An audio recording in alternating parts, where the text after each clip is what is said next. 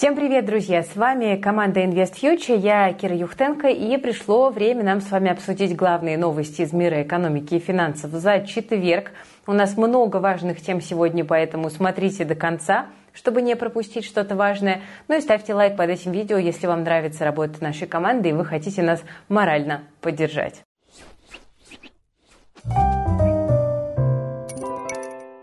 Первая новость у меня сегодня звучит довольно неожиданно. Минфин Беларуси попал под суд, ну а если точнее, под Мосгорсуд.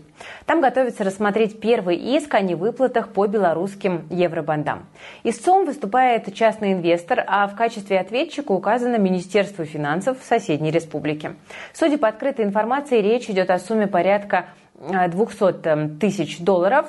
Первое заседание состоится уже в конце августа. Я напомню, что российские инвесторы, которые купили белорусские евро-банды, не могут до сих пор получить выплаты по ним из-за санкций. Нашу команду, как представителей инвест-сообщества, конечно, очень волнует судьба людей, которые оказались в такой сложной ситуации, поэтому в начале лета мы спрашивали Эльвиру Набиулину о том, как инвесторам получить выплаты по белорусским еврооблигациям. Вот как это было. Есть довольно большая проблема с облигациями Республики Беларусь. Э, погашение произошло в феврале, а люди вот так и не получили деньги и не очень понимают, как развивается эта ситуация. Вот есть ли подвижки, получилось ли проработать какой-то механизм? Тогда Эльвира Набиулина ответила, что российский ЦБ не может контролировать белорусские еврооблигации, потому что они находятся в иностранной юрисдикции, но, тем не менее, ЦБ проводит консультации с Минфином Республики, чтобы российские клиенты смогли получить выплаты, которые им причитаются. Ну, судя по тому, что дело дошло до суда, эти консультации пока ожидаемого результата не принесли. Но все-таки главное здесь то, что этот вопрос снова появился в публичной плоскости, а значит, появилось хоть какое-то движение и хоть какая-то надежда на то, что справедливость все-таки восторжествует. Кстати, друзья, облигации – это одна из наших постоянных тем. Она вызывает множество вопросов у подписчиков InvestFuture, которые еще не знакомы или недостаточно знакомы с этим прекрасным инструментом. Пожалуй, самый популярный вопрос – а в чем смысл инвестировать в облигации, если с таким же успехом деньги можно положить на банковский вклад? Давайте я объясню на простом примере. Сравним, сколько вы сможете заработать, если положите деньги в банк э, и если вы купите облигации. Ну вот, предположим, у вас есть 1-2 тысячи долларов. Вас радует рост курса доллара, вы решаете еще заработать. Откроем один из популярных агрегаторов и выберем программу вклада. Что у нас тут? 0%, 0,3%, 1%, ну, то есть не густо. Обратите внимание, что ставка не превышает 3%, ну а большинство ведущих банков предлагают вложить деньги вообще с минимальной доходностью до 1%. Что же у нас по облигациям? А давайте мы рассмотрим замещающие облигации. Не будем рисковать, берем только с наивысшим кредитным рейтингом AAA, ну, например, возьмем «Газпром Капитал». Также обратимся к агрегатору, и вот вам, пожалуйста, готовая инвест-идея, просто вот на ладошке. Доходность почти 10%. Еще раз, 10% от облигаций, 3% и то в самом лучшем случае от вклада. Разница очевидна. Ну а при более профессиональном подходе инвестиции в облигации могут давать и большую доходность. Так что вот вам, друзья, мой совет. Разбирайтесь в облигациях. Эти знания вам пригодятся на протяжении всей жизни. Если вы хотите научиться находить бумаги с наивысшей доходностью, рассчитывать риски, строить эффективные стратегии в облигациях, тогда я вам могу порекомендовать наш прекрасный курс «Как заработать на облигациях», который у нас находится в подписке и в плюс. Мы запустили обновленную версию курса с актуальной информацией, скринкастами, с практическими уроками, для того, чтобы после обучения вы могли сами работать с облигациями, не просто там постоянно выдергивая идеи из телеграм-каналов, а полноценно этим инструментом владеть. Друзья, курс «Как заработать на облигациях» – это вот тот случай, когда я могу уверенно сказать, что я его рекомендую, потому что кроме моего субъективного мнения, я вижу прекрасные отзывы от наших студентов. Ну а среди них есть как начинающие инвесторы, так и опытные. Ну и важное преимущество – этот курс доступен в нашей подписке и в плюс, а это значит, что вам не нужно платить огромные деньги, чтобы начать обучение. Достаточно просто приобрести один из доступных тарифов. Так что присоединяйтесь, ссылочка на курс и бонус для тех, кто начнет учиться в ближайшее время в описании к этому видео. Ну а мы с вами давайте продолжим раз у России даже с соседней Белоруссией бывают проблемы, с Западом отношения вообще почти на нуле, то совершенно логично, что Москва усиленно ищет новых партнеров, в том числе и торговых. Сегодня в Санкт-Петербурге прошел первый день саммита э, «Россия-Африка». Там принимают участие около 50 стран. Среди них ЮАР, Мозамбик, Зимбабве, Уганда, ЦАР, Ливия, Мали, Сомали и Конго. Нас, конечно, интересуют экономические заявления, что важного было сказано на полях саммита. Ну, во-первых, Россия простила часть долга Сомали на 700 миллионов долларов. Вице-премьер страны отметил, что определенная часть долга будет реструктуризирована, изменится графика платежей, ну а другую попросту спишут. Во-вторых, Владимир Путин заявил, что Россия готова уже в ближайшие 3-4 месяца безвозмездно предоставить нескольким африканским странам по 25-50 тысяч тонн зерна. По сути, это новая альтернатива зерновой сделки, которая заключалась как раз-таки для решения продовольственных проблем Африки. Ну вот мы видим такой э, выход. Африка, в принципе, пытается стать суверенной в вопросах продовольствия. Эта тема стала одной из самых обсуждаемых на саммите, и при этом потенциал у стран материка есть. Более 60% плодородных земель не обрабатываются, их нужно развивать, и тут готовы помочь Фусагра. Ну а заодно и заработать на этом. Компания заявила о планах удвоить поставки удобрений в Африку к 2025 году. Инвесторы, задумайтесь. В сторону Африки смотрит и российская автомобильная отрасль. Глава «АвтоВАЗа» Максим Соколов на форуме заявил, что северные страны континента станут одним из важных экспортных направлений компании в 2024 году. А еще планируется возобновить сборку автомобилей «Лада» в Египте. В целом Россия и страны Африки планируют укреплять сотрудничество по всем фронтам – наука, торговля, даже космические исследования и операции. Путин добавил, что можно переходить на торговлю в национальных валютах, включая российский рубль, но, правда, конечно, пока ну, не совсем понятно, что делать с этими национальными валютами, если российские экспортеры не могут избавиться даже от индийских рупий, а рупия считается относительно ликвидной валютой. Вряд ли, допустим, угандийский шиллинг будет интересен российским компаниям больше, чем грязная зеленая бумажка. Хотя, кто знает. Хотя, конечно, возможно, что торговля в рублях со странами Африки поможет поддержать нашу национальную валюту, которая в последние месяцы переживает не лучшие времена. Что же будет с курсом рубля дальше? Этот вопрос волнует очень многих наших подписчиков, поэтому отвечаем.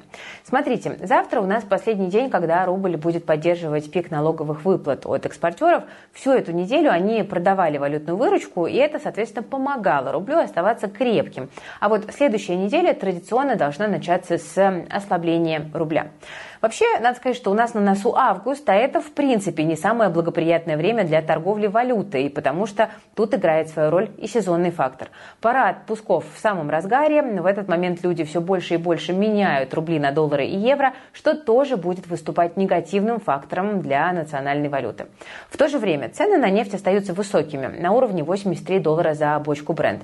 Это оказывает определенную поддержку. И, кроме того, Банк России с 1 августа начнет продавать валюту на рынке. Э, в объеме, в котором средства из ФНБ инвестировались в рублевые активы. То есть получается, что эти интервенции, а это именно они, прибавятся к уже существующему бюджетному правилу. И к тому же усилить рубль должно и недавнее повышение ставки ЦБ, ну и в целом довольно жесткая политика регулятора.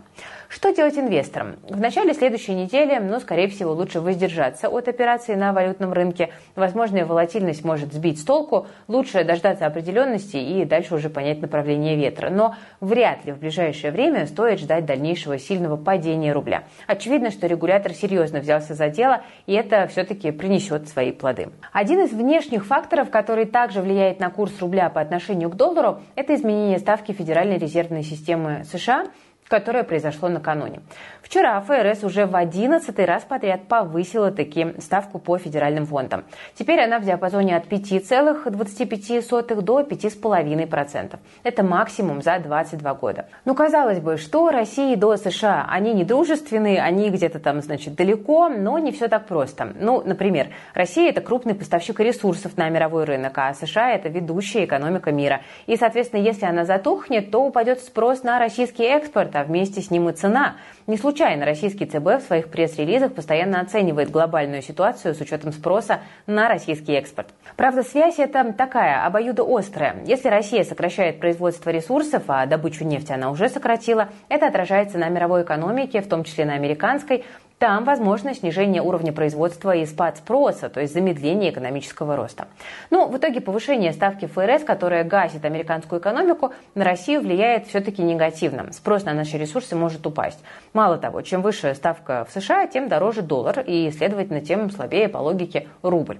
Кстати, уже сегодня свою ставку на 25 базисных пунктов повысил и Европейский Центробанк. Теперь она 4,25%. Это девятое повышение подряд, которое было предсказуемым для аналитиков.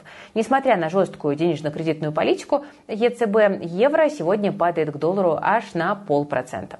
Американский рынок при этом чувствует себя очень уверенно и готовится штурмовать исторические максимумы. Откуда у инвесторов такой настрой? Ну, тут, честно говоря, мне не очень понятно. Выглядит все так, что участники рынка испытывают вот тот самый иррациональный оптимизм, который ничем объективным не подкрепляется. Еще, друзья, я хочу с вами поговорить о реакции драгоценных металлов на итоги заседания ФРС. Ну вот, например, золото пошло наверх. Цена за тройскую унцию на Нью-Йоркской бирже утром в четверг поднялась до 1976 долларов. Серебро сегодня тоже в цене немножко прибавило, перескочило планку в 25 долларов за унцию, но, правда, к вечеру оба металла потеряли в цене от полутора до 3,5%. Тут все довольно логично. При повышении процентных ставок в США доллар обычно укрепляется, ну а стоимость золота, наоборот, снижается. Но после вчерашнего решения аналитики ждут дальнейшего смягчения денежно-кредитной политики со стороны ФРС, и поэтому долгосрочные прогнозы по золоту, в принципе, довольно хорошие. Но в целом за последние 12 месяцев оно выросло в цене примерно на 15%. На это как раз и повлияло ожидание того, что цикл повышения ставок в США скоро завершится. Также золото поддержал растущий спрос у центральных банков, банков в начале этого года мировые ЦБ купили почти 230 тонн этого благородного металла, чтобы свои резервы пополнить. Стоит ли вкладываться в слитки прямо сейчас? На этот вопрос ответили эксперты банка JP Morgan. Если вы любите слушать мнение аналитиков, то расскажу. По их прогнозам, к концу года золото пробьет отметку в 2000 долларов за унцию, а в следующем году и вовсе достигнет рекордного уровня в 2175 долларов. Поэтому аналитики считают, что вложение в золото и серебро – это грамотное решение, которое должно окупиться через 12-18 месяцев. Многие говорят, что золото – это стабильный защитный актив, но не все объективно оценивают его волатильность. Ну вот, например, те, кто купил золото в конце 80-х, сидели в просадке больше 20 лет. Ну, правда, и со многими другими активами начинающие неопытные инвесторы могут обжечься, и тут им на помощь взял, да и пришел Банк России. Дело в том, что регулятор обязал брокеров снизить кредитное плечо для инвесторов с опытом торговли менее года. Более того, они должны будут заранее уведомлять инвесторов о совершении таких сделок. Изменить условия брокеры обязаны до 16 августа. Таким образом, регулятор хочет обезопасить новичков от рисков, которые связаны с маржинальной торговлей. Я напомню, что маржинальная торговля – это сделки, которые фактически осуществляются на деньги брокера. Инвестор может взять у него условно беспроцентный заем и купить бумаг больше, чем он может себе позволить. Это масштабирует прибыль, если сделка прошла удачно. В обратном же случае инвестор получает убыток, который нужно из своих собственных денег покрыть. Для некоторых любителей заработать на бирже побольше и побыстрее ограничение плеча – это, конечно же, грустная новость. Но в целом для благополучия финансового сектора такие ограничения необходимы, и в целом я их поддерживаю. Ну и вообще, в торговлю с плечом без обширного опыта инвестирования или без солидного запаса капитала лучше вообще не залезать. Нужно как минимум 2-3 года посмотреть, как работает рынок, поизучать там подходы к анализу, и только после этого уже начать безопасно для себя торговать. В целом, я считаю, что большинству людей там, торговля с плечом не подходит и не нужна. И еще одна важная техническая новость для инвесторов. Уже в следующий понедельник, то есть 31 июля, Мосбиржа перейдет на единый расчетный цикл Т плюс 1. Так что последний раз поторговать акциями, бандами, евробандами в режиме Т плюс 2 можно будет в эту пятницу. Что такое формат Т плюс 1? Это значит, что расчеты по сделкам, заключенным, в том числе и по срочным контрактам на акции, будут уже на следующий торговый день, а не через один, как сейчас. В таком режиме уже торгуются ОФЗ и корпоративные облигации в рублях. На валютном и денежном рынке торги обычно также происходят в формате Т плюс 1. Что вообще даст переход на единый расчетный цикл? На самом деле много чего даст. Сделки будут проходить быстрее, а управление ликвидностью улучшится. К тому же Мосбиржа синхронизируется с другими рынками, которые уже давно живут в режиме Т плюс 1. Календарь работы рынка в праздничные дни станет проще, плюс появится дополнительный торговый день, например, для того, чтобы успеть купить бумаги перед выплатой дивидендов. Это тоже довольно удобно. А то иногда, как бывает, человек прочитал, что э, скоро, собственно, вот э, последний день для покупки под дивиденды, э, но купить в итоге не успел. Сейчас это будет делать чуть-чуть попроще. Но тут, друзья, я хочу вам напомнить, что покупка ценных бумаг – это лишь один из многих вариантов вложения денег. И, судя по последней статистике, этот способ далеко не самый популярный среди россиян. Вот тут аналитический центр НАФИ провел опрос и выяснил, что люди по-прежнему отдают предпочтение инвестициям в недвижимость. 56% опрошенных сочли квадратные метры самым безопасным и выгодным вариантом, чтобы распорядиться своими деньгами. Почти треть отнесла к этой категории золото, о котором мы сегодня уже говорили. Ну и, видимо, не зря, с учетом того, что аналитики ждут его роста. Дальше идет открытие счета в Госбанке. За этот вариант высказались 27% респондентов. Покупка акций лишь на пятом месте. За 6 лет проводимых на ФИИ замеров можно сказать, что сейчас недвижимости доверяет наибольшая доля россиян. Предпочтение к инвестициям в фондовый рынок, кстати, тоже растут. С 2020 года доля граждан, которые считают надежными вложения в акции и ПИФы, выросла с 8 до 16%. Ну а желание хранить деньги в рублях, наоборот, падает. С марта прошлого года в России поменялась социально-экономическая конъюнктура. Инвестиционные предпочтения, так сказать, граждан все сильнее смещаются от хранения денег под подушкой в сторону недвижимости, золота и акций. И нас, специалистов по инвестированию, такая динамика, конечно, не может не радовать, потому что уровень инвестиционной грамотности подрастает. Ну и глобально я не могу не согласиться с участниками опроса от НАФИ, потому что недвижимость – это действительно надежная инвестиция. Но, правда, ее стоимость в России неуклонно ползет наверх, поэтому многим для покупки жилья приходится брать ипотеку. Ну, а она, к сожалению, тоже не дешевеет. После недавнего решения ЦБ о повышении ставки крупные банки предсказуемо повысили и свои ставки по жилищным кредитам. Так, ипотека на новостройки от «Газпрома» подорожала до 12,3%. У Росбанка предложения теперь начинаются от 12,15%, причем как на новые квартиры, так и на вторичку. Уралсиб предлагает ставку в 12,6% по кредитам на сумму до 6 миллионов рублей. Лидеры ипотечного рынка, кстати, это Сбер и ВТБ, как вы понимаете, свои условия пока не меняли. Но эксперты тут прогнозируют, что рост ипотечных ставок продолжится и кредиты скоро, ну, ипотека в смысле, да, как кредит, скоро подорожает и у других банков тоже. Ожидаемое повышение от половины до 1%. Вот так вот, дорогие друзья, макроэкономика практически мгновенно отражается на нашей с вами жизни. Вот вы говорите, зачем про ставку ЦБ говорить? Стоит ЦБ только повысить ставку, как переплата по ипотеке сразу прибавляет десятки и сотни тысяч рублей. Поэтому, друзья, ловите бесплатный лайфхак. Чтобы избежать всех переплат, сэкономить, да еще и заработать на сделках с жильем, точно стоит подписаться на наш телеграм-канал про недвижимость, который называется «Деньги из бетона». Например, наши подписчики уже получили подборку по самым выгодным ипотечным программам, то есть смогли взять ипотеку по минимальным процентам. Кроме того, многим удалось вернуть до 390 тысяч рублей при покупке недвижимости благодаря налоговым вычетам, а люди даже про них часто и не знают. Ну и, наконец, есть те, кто сэкономил приличные деньги на наших советах по грамотному ремонту. И я повторюсь, это все абсолютно бесплатно бесплатно. Специально для тех, кто еще не подписан, мы на выходных выложим полезную подборку всех материалов, чтобы каждый из вас смог наверстать упущенное. Ну а где находится ссылка на канал, вы совершенно точно знаете. Конечно же, она в описании к этому ролику. Ну а сейчас, друзья, хорошая новость для тех, у кого еще остались деньги на Киви кошельках. Компания тут взяла, да и опровергла информацию о том, что у Киви банка могут отозвать лицензию на работу. Раньше там говорили, что не уверены в отмене ограничений, которые были введены после проверки Центробанка банка. Ну, в общем, как мы и предполагали, Киви вряд ли грозят слишком уж серьезные санкции. ЦБ не в первый раз имеет к компании претензии, но договариваться раньше удавалось, и важно понимать, что это пока лишь слова пресс-службы Киви, то есть официального комментария регулятора на этот счет все-таки пока еще не было.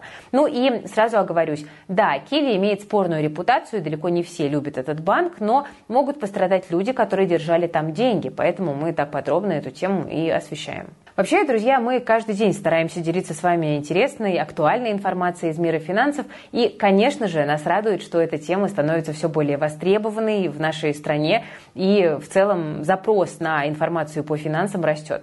Вот по данным Литрес, россияне стали больше интересоваться книгами по личным финансам и финансовой грамотности. И с января по июнь продажи такой литературы выросли более чем на 20% по сравнению со вторым полугодием прошлого года. Причем, вот что интересно, многие люди люди считают книги все-таки одним из лучших источников информации, чтобы управлять своими деньгами. Большим доверием тут пользуются только СМИ, но разница там несущественная. Что интересно, 12% россиян предпочитают обращаться за финансовым советом к родственникам, чуть меньше – к профессиональному консультанту.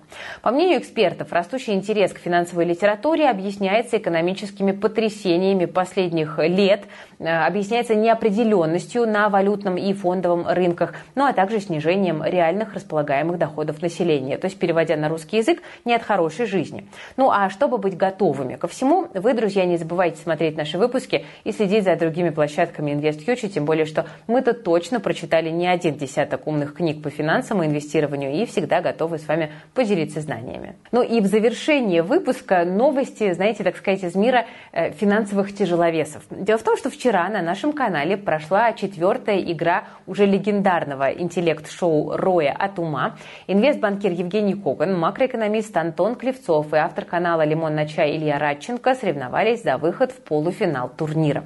Борьба растянулась почти на полтора часа.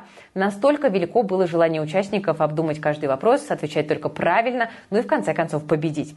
Сумели ли игроки ответить на вопросы про фьючерсы на ураганы, единственный арктический банкомат и монеты в форме шара – Удалось ли хоть кому-то угадать, какая цитата принадлежит коту Матроскину?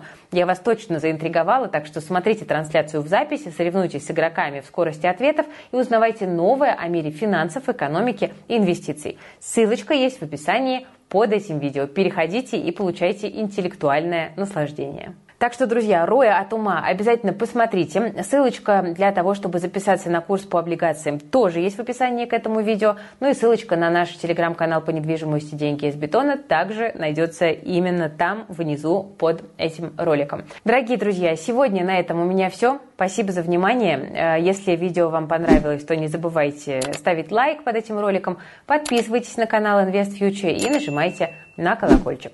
С вами была Кира Юхтенко и наша дружная команда. Берегите, пожалуйста, себя, своих близких, свои деньги. До завтра.